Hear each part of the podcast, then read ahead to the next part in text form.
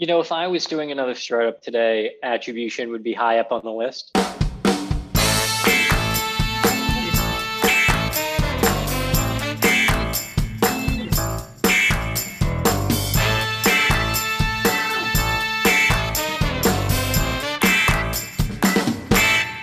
Okay, welcome back to the Marketing Playbook presented by Details Interactive.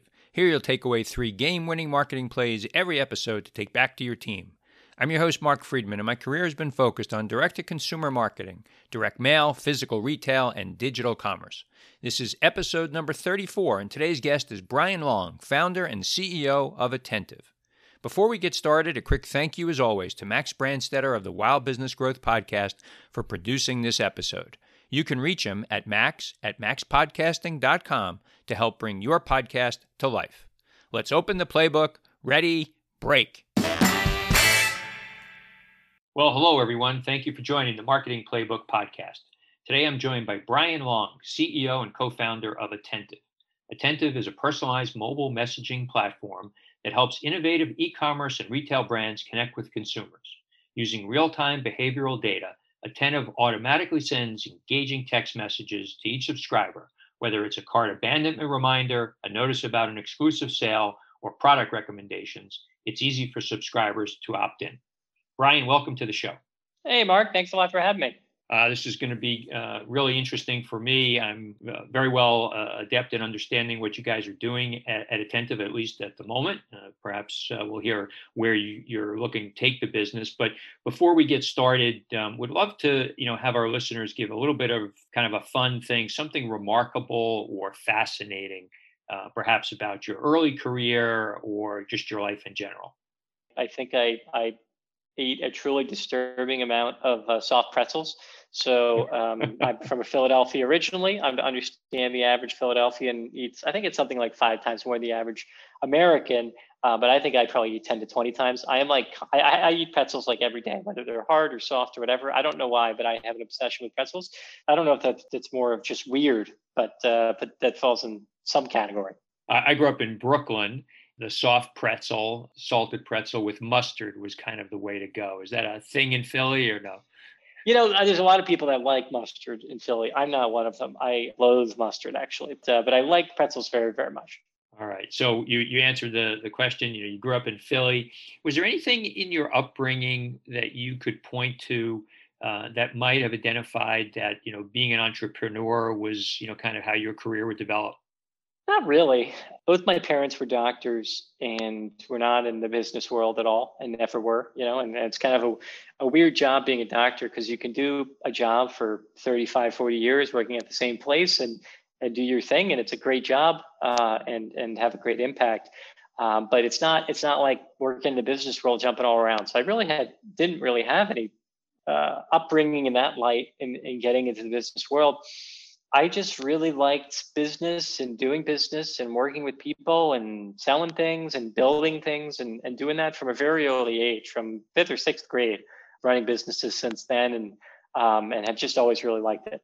And you went to uh, University of Pennsylvania. So when you when you went there, what was the thinking behind uh, what you were going to study and how that might you know dovetail into a career? Yeah, you know, I, I actually spent too much time at school actually doing side businesses and not doing enough classwork. Um, I, I, started something at school that was called Penn Storyboard. That was sort of like a mashup of today would be like Twitter and, and Facebook, I guess. Like you'd make an account and give a status, and it's where you were. And before smartphones. So when I was in, in college, smartphones didn't exist. It was it was still the old uh, brick Nokia phones. The idea was that this was all still happening on desktop. So we built everything for desktop and uh, and you know obviously that that did okay. We got we actually got a lot more registered users than we expected, but it didn't take off really until mobile.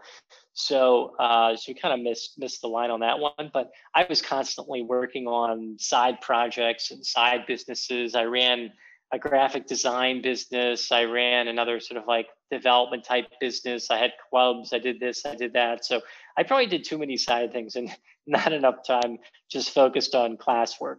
But you know, when I did get into uh, classwork related stuff, um, I certainly had a bend towards things in in the, the, the business world. And you know, you mentioned earlier about you know sales and, and selling things. A few of your early jobs, uh, CNET, CBS Interactive, were sales focused roles, right? Yeah, you know, when uh, when I was leaving school, and I know I wanted to uh, to get into tech entrepreneurship. I, I talked to a couple different people, um, and and I kind of you know my decision I, I, I decision point was I could either go work for a bigger tech company, or I could go work for a, a consulting type firm um, that hopefully would give me stuff in like the tech world or whatever. But the, you know, consulting was very in. That was that was the classy thing to do when you when you graduated school. You know, I, I got some great advice from a family friend of mine, uh, a guy named Mark McCallum, who at the time, I think he was the CMO of Brown Forman, which is like a big liquor company. But he said, you know, no question, take the sales job. It's the best way to learn business and like get into a business and go from there. Um, so I ended up taking the sales job at an early internet company, CNET.com, and and learned a tremendous amount. I will say at the same time, though, I accepted the job at CNET and I was very happy. And I met with uh, a venture capitalist in the Philadelphia area uh, Josh Kopelman. He runs this firm called First Round Capital. He said, "Oh, you know, you should go work at this company that we just invested in called LinkedIn. We think it's going to be really big. Uh, you know, you probably get an in- internship there." And I was like, "Linked, whatever." Like, no, no, no. I'm gonna, I'm gonna, I'm gonna go to uh, to CNET.com. And I went and worked CNET, and this is 2006 or something. And and uh, I remember, but I made a LinkedIn account very early, so I had like a very early LinkedIn account, but you know, to say that I've made the right decisions could also be wrong. I mean, I met Mark Zuckerberg in, I guess it was like late 07, early 08 or something. A person from CNET I worked with went to go be one of the first 100 people at Facebook and, and work in sales there. And I met him and, and thought about pitching myself to go do sales there. But again, our you know our boss at the time at CNET said, "Oh no, it's going to be like Yahoo Messenger. It's going to all fall apart. It's going to be terrible to sell results are going to be terrible like you know terrible sales product don't go there so uh, i certainly have made a lot of mistakes as well and it's interesting because you, you mentioned what you were doing in college, the Penn Storyboard, which you know kind of sounded like, or you said, you know, a mashup of Twitter and Facebook. I, I might have thought that having met Zuckerberg and and seeing what they were doing, that you might have had interest. In kind of like 08, 09 or whatever it was, it was a lot harder to tell what the top was for a company and like what had reached, you know, gotten to crazy levels and it's over. The dial on that has just shifted so much. But I think back then, you kind of felt like you were late to the party, right? Like, oh, you know, Facebook, they already kind of had their moment in the sun. Now it's good to be the next thing. And you, you didn't want to be like late to the party. And I think now you look back and obviously the party hadn't even started, but it's very hard to time that market you know, mobile has played such a significant role in your career. So, you know, after you had some of those uh, sales job, jobs at CNET and, and CBS Interactive, you went to Crossboard. I, I don't know that business. What what was that about? Yeah, so the time I went there was actually called something else. It's called Panaflex, and then it was acquired by this other company. In 2009, we kind of like felt the repercussions of the uh, financial hit to uh, to the world, and I also decided I was going to go to business school and I told my job that. Subsequently, a few weeks later, ended up getting fired from that job. I needed to find another job because I didn't uh, didn't really have any money and needed to find something else new. I thought it would be a good idea to go work somewhere in um, still you know working in the technology online world, but something that was more performance oriented because I thought you know in a recession, things that are performance oriented are still going to do pretty well. What this company did was it did lead generation, so it was like very performance focused, and and and and it actually did do quite well in the recession because a lot of companies did move towards uh, you know more performance marketing oriented type of marketing. So you go there and was also in a selling capacity. So I initially joined there, people on the sales team, um, and then over time, I, I, was leaving to go to business school. As I mentioned, I, ended up pushing back business school a year, but I still wanted to go. So I, I still left to go to business school. And around the same time that I told them I went to business school, I said, "Oh, by the way, you know, I've got this idea for this mobile product where we should do the lead gen that we do, but do it on mobile applications. And I think we can kind of do it this way and whatnot." And they said, "Okay, well, you know what? You can go to business school, but we'll let you do this on the side." and we'll give you budget to do it. Of which, you know, it's funny in retrospect, the initial budget was $25,000 and we hired a third party firm. We paid them 25 grand to build the first version of the mobile app product and got it live with like 25 grand. And then we had, you know, like we had like five grand a month or something to upkeep it. Pretty bare bones uh, budget in order to get it spun up and get it operating. Nowadays, companies probably spend 10 times that much for like a base mobile app thing. And this was an early company that was doing the work for us. Uh, they signed on and they did it. So I, I went to business school full time, was spinning up this business. It ended up doing really well. It scaled up a lot. Uh, I finished my first year of school and uh, the second year was all courses around entrepreneurship and scaling a business and what it's like to be an entrepreneur. And at the same time, this company offered me a great opportunity to come back and, and run the mobile team, but do it full time. And I said, well, do I want to pay a school or do I want to get paid to do more or less the same thing? And it felt like it made sense to drop out of uh, business school and, and go do go do uh, entrepreneurship full time. So you're a business school dropout. Is that what, that's what you're telling us? That is what I'm telling you. Is uh, I I dropped I dropped out after my first year. Got a lot of value out of the first year, but dropped out. Got it. And then in tw- uh, 2012, you started uh, Tap Commerce. Tell us about you know where that uh, the idea came from and and what in fact I know that it was acquired by uh, Twitter, but what was the, uh, the functionality that you were offering? Yeah, you know, me and uh, and and two friends of mine we're um, making apps on the side on a number of different trends and and making a little money doing them. Basically, wanted to start initially with the idea of just people buying things uh, on mobile through mobile applications, and we built up this app to do that, and it actually did pretty well. But we found that a lot of people weren't coming back to the app after they downloaded it. Retention was really bad. So we wanted to build a way to bring people back to the application. So we ended up building out this uh, mobile app ad uh, retargeting platform where if you looked at something in one of our apps and then you went to another app, we could show advertisements to bring you directly back into the app. It turned out we weren't the only people having this problem. A lot of other businesses were having this problem. So we went to those businesses and pitched them on this concept of bringing people back to the mobile application. Uh, and very quickly that that turned into a pretty big business doing it where, you know, we worked with uh, a, a lot of hundreds of brands, brands like Spotify and eBay and things like that. We would look at, okay, you know, you looked at this watch on eBay and then you did, you went and opened up the Pandora app. You know, let's let's let you know that that watch the the auction ends in two hours, and that would show up in real time in the advertising banner. So it's pretty cool. Was this the first time that you needed to fundraise, or had you fundraised before?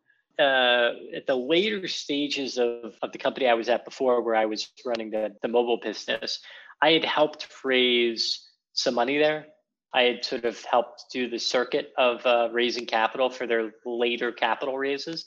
So I had learned a bit about the fundraising process, but I had not really done it fully myself. So that was the first time that I raised I had raised money fully. But our first check was uh, was was from the first offer I got was from someone that was an investor in that in that prior company. So they knew me from those board meetings and from the work I did there. Uh, I've done a bunch of interviews with uh, early stage companies, uh, and we have a bunch of listeners who are entrepreneurs and thinking about fundraising. Is there one or two things that you could offer up?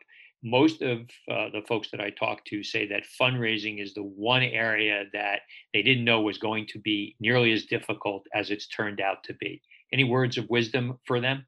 You know, I think a you kind of got to force yourself to love it. Um, I, I hear a lot of people sometimes say, "Oh, I hate fundraising. Oh, I hate fundraising. Whatever." I think if you take that mindset, then it's gonna be bad, and you're gonna drag yourself through it. I think you kind of gotta like mentally just get into a mode of liking it, and I've I've gotten into that mode, and I think as I've gotten to like it more and more, I've done better in it. And I think you have to appreciate it for what it is. I think sometimes people think, "Well, it's time not spent on the business." I think it's the critic, it's the fuel for the business. You know, it's like this is it. Like this is what allow enables you to do all the other things. So I think it's so critical. It's a numbers game. The deck is stacked if you've ever had a success before. If you're a second time entrepreneur, it's a totally different game. First time entrepreneur, it's a numbers game. For the business you just mentioned with with uh, Tap Commerce, we did 52 meetings to get to the end four firms that were 200k checks each because no one wanted to do more than 200k you know so it took a lot to just get to the 200k level for like four firms, and that was like many months of like many many meetings. Then for Series A, it was similar. You know, we had meetings where the existing investors they almost like didn't want to put in more, or if they did, it would be very minimal. There wasn't a lot of excitement to do more. So I, I think that it was very hard to to get done. The better piece of advice I'd say, even if you think you've got a couple that are going to do it or that you feel like is circled and you're not going to take additional meetings, always take the additional meetings. Always take the next two or three meetings. I thought we had it kind of wrapped up on who we were going to work with for the second round of funding in my last company. And then I just happened to get this invite to go meet with Bain Capital and go to Boston. I, I thought it was like a done deal. So in a lot of cases, you would have just been like, eh, I'm not going to take that meeting. But I said, you know what? I'll, I'll just go do it. Why the hell not? You know, Bain Capital's a great name, great partner. Why not? Went up, did the meeting. They ended up offering a great deal. We ended up doing that round with them. Subsequently, they also led the first round in my new company, right? Which has been great. And by the way, after we had already agreed to do the first round in my current company, I almost canceled all of the meetings, but I ended up still doing a meeting with Sequoia Capital, even though I was already going to move forward with Bain Capital, just to kind of go out and meet them and build it. And then we ended up working with Sequoia Capital for our Series B. A lot of folks they they just kind of stop, say, "Oh, I, I figured that out. Let's move on." You gotta you really got to run through the finish line with funding because you never really know who's going to show up and who's not when it when it really comes um, to the end game. You don't know who's going to turn out being the best partner, and you might be really surprised with where you end up. That's great advice, and you know, frankly, I think it's very similar in just in the in the whole game of networking. You know, you never know when something is going to lead uh, to something else. You know, if you're looking for a job or if you're consulting, um, I'm a big believer in, in maintaining those relationships over time. Uh, so that was great. Do you have a direct to consumer business? I enjoy connecting with guests on this podcast because it reminds me what I love to do strategic and tactical consulting for businesses like yours. If you'd like to speak with me about your business and see how you can add a fresh set of eyes to your team, contact me at mark at detailsinteractive.com. Now, let's get back to the marketing playbook. Attentive. Uh, I talked at the top of the show a little bit about it, but let's hear from you. What is attentive? How are you helping brands and and then I've got a, a bunch of other questions I'd love for to hear your answers. Yeah, I think that I think that consumers want to communicate with businesses via real-time mobile personalized communication, you know, preferably over text uh, and preferably in the easiest form possible, which we think is the text messaging app. So we, we think in three to five years, most businesses will have to have some way to communicate with their consumers uh, via text messaging. And we think we have an opportunity to be someone who powers a lot of that communication. If we do it right, I think it can do it can really be the touch point to the consumer on on just delivering a magical experience from the marketing to you know everything from like an order confirmation to recommendations to concierge services to payments to you know customer service everything just delivered seamlessly in real time personalized to you that's great. And an order of magnitude at this point, how many clients, how many employees do you have? Tell us about that. Yeah, so today we have over 2,750 customers. Uh, we have um, about 700 employees uh, that are all basically in the US uh, and growing fast. I think we'll, we'll be over a thousand by the end of this year, I, I would bet and you've done um, how many different raises? You know you, you talked about your other company's raises but here you've done uh, a few correct? Um, to date we've raised four different rounds of funding totaling uh, just shy of 400 million that's great. Uh, congratulations. But so you, you, know, you talk about you know all the money that you raise. when when you're a business of of your magnitude and you've raised all these dollars, uh, where do those dollars go? I mean, obviously some in headcount. Um, where are you thinking about taking the business and and building out other capabilities? Headcount is far and away the majority of spending, and I think what people need to understand is building technology products is hard, especially if you're doing it at big scale. It takes a while to do it. You can go out and say, okay, I'm going to hire all these engineers and I'm going to build something, but it, will take some while to to be able to have that fruit really blossom. You know, you can make a bet and it take a year or two to really pay off. You know, and, and also these days, you know, those resources are, are really tight on, on engineering and product. So, you know, the, the vast majority of our spending is going into our, our engineering product and design teams. And so as a mobile messaging business, do you envision that that's what you'll, you'll stick to your your knitting, if you will, in, in mobile messaging and then build out as many capabilities as possible for a brand? Or do you see that there's other methods of communication from re, from brands to to consumers that you might tackle? I think our our most important focus is being the best at mobile messaging uh, and going really deep there. You know, it's funny. We did a, a a sales kickoff at the start of 2020. By chance, Richard Branson was having lunch at the restaurant at the hotel where we were having it. And our head of sales went up and said, Hey, can you come speak to our, our sales kickoff? Just, just uh, we'll donate some charity if you come by. And he said, Yeah, yeah, I'll be by in a little bit. You know, we didn't think he'd actually come by. 10 minutes later or something, he comes down, he comes out and uh, comes to speak to our team. I, I really liked what he said at the time, which was uh, if you build uh, the best product and if you really strive to make the best thing, there will always be a market for the best the value product maybe but the best product will always have a market. And i do think that's really what we strive for is to build the best product. You know w- when i talk to to marketers um, on the show or just in my colleagues and industry friends you know the the whole concept of attribution you know comes up all the time. Um, as you think through your product and helping brands how do you help them think through the attribution of you know the product that you're providing to them and and the way the customers are engaging with mobile uh, messaging? You know if i was doing another startup today attribution would be high up on the list. You know there's always going to be the issue of bias right? I mean we can't provide the product that does the marketing as well as providing the attribution. Um, we, we, we, do, obviously, but people are always going to take it with a grain of salt. I, I, think there's a tremendous opportunity. And there's some up and coming companies that are focused on, on these sort of analytics, insights, things like that. But I, I do think that's a massive opportunity today. So you're the, the CEO of the business. How do you describe your job? It changes every six months. I think the JD really changes every six months. Uh, maybe maybe more frequently than that.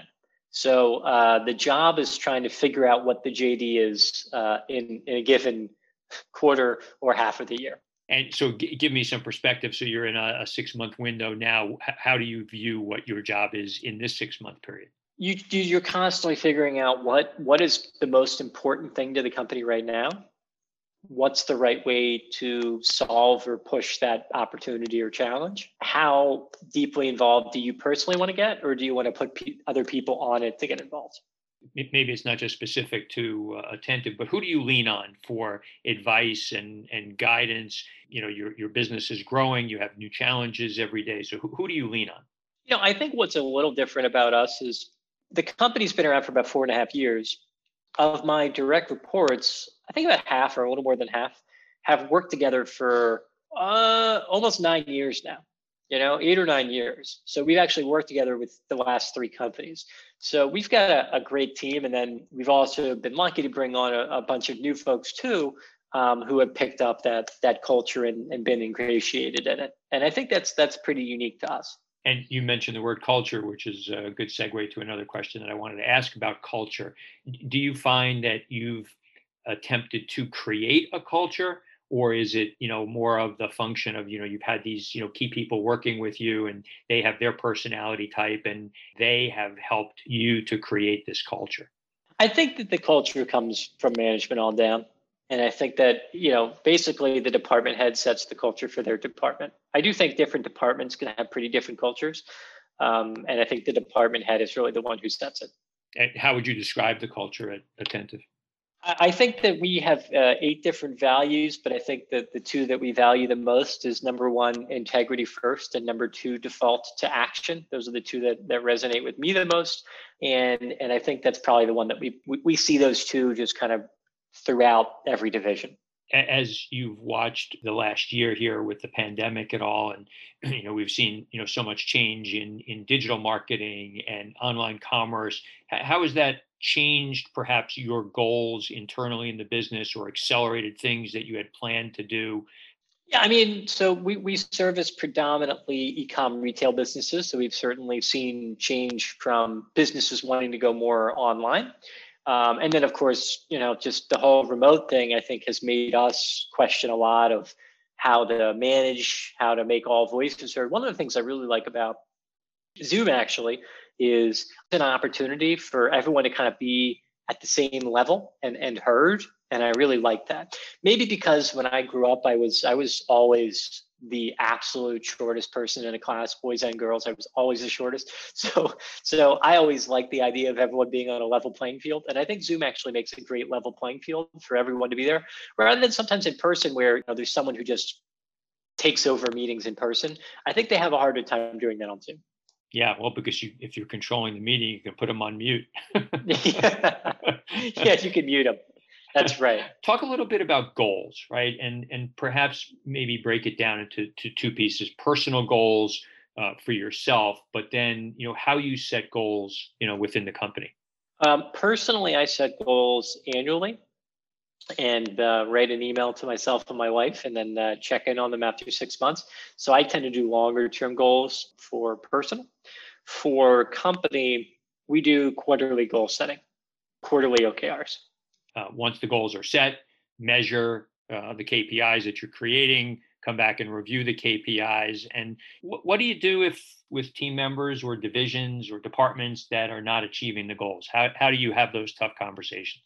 So we we try to check in every month or or at least halfway through the quarter, though operationally I don't think we're doing it as frequently as we should.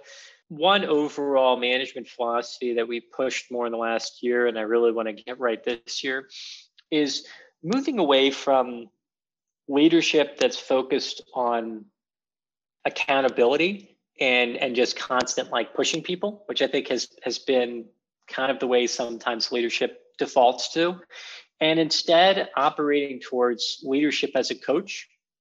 You know, what, what that means is when meeting with someone, you want to understand their top problems, the top issues that they're running into in their job. And you want to spend time with them unpacking those issues and figuring out ways to solve those problems.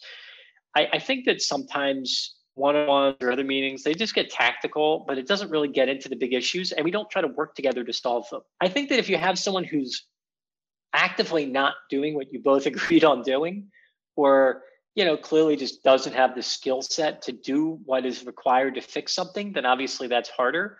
But in almost all cases that's not true right? In almost all cases it's it's just spending the time together to work on the problem and work it out together and then go take action against it. That's good advice.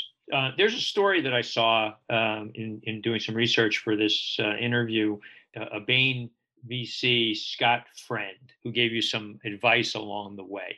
Uh, can you talk about that yeah, so uh, I, I absolutely love Scott Friend. Uh, he's a partner at Bain Capital Ventures and was on the board of my last company, uh, was on the board of this company.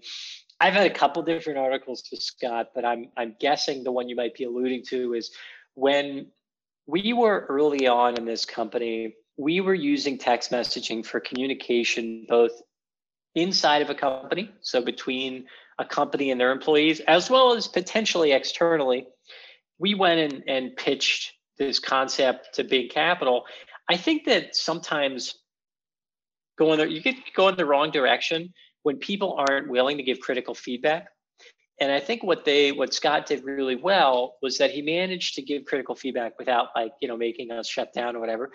You know, basically told us, hey guys, you know, I don't I don't I don't think you're you got it. Like I I don't I don't think you're there yet on this concept you know, when you've got a second time entrepreneur and they can get term sheets from whoever and whatever, I think that takes a lot of courage to say.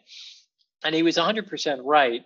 It's it's hard to give that critical feedback, but I think as a as an entrepreneur, and I it's just in general, if you can train yourself to get critical feedback and appreciate it for the gift that it is, rather than defaulting to the emotional response or or the immediate response of why that person is wrong and teaching them not to give you that feedback again it's very hard to do i, I haven't nailed it but this is one of the, the central sort of points of my my leadership coach this guy matt um, Mochary, who's fantastic and I, and I think he nails it here which is just being able to to get that feedback listen to it accept it dig into it and not have the all too common defensive posture in responding. So, as we end up uh, uh, our podcast here, I do this uh, two minute drill at the end of the show. I'll ask you uh, seven questions, one or two word uh, answers that come to your mind. No, no thought necessary. Okay. All right. First one: a brand that you admire or that inspires you. Um, Chrome. Favorite app on your phone. Google Maps. The last website other than Amazon that you shopped from. Oh, well, I love a lot of e-commerce companies in our site, but the last one was um, a company that makes inflatable like pool items, but I can't remember the name right now. Okay, no problem. Something that you're not good at but wish that you were. The piano. Usually we get singing, so that's that's in the, the musical genre. Uh, a charitable organization that you're passionate about. French Bulldog Rescue Network. Okay, that's a niche niche charity. Got it. If you had one superpower, what would it be? Everlasting life. And the last one, other than family, what's your most prized possession? My friends. okay. But Brian, this was great. Um, it, it, where can people reach out to you on social media if they have an interest? On Twitter uh, at Brian C. Long.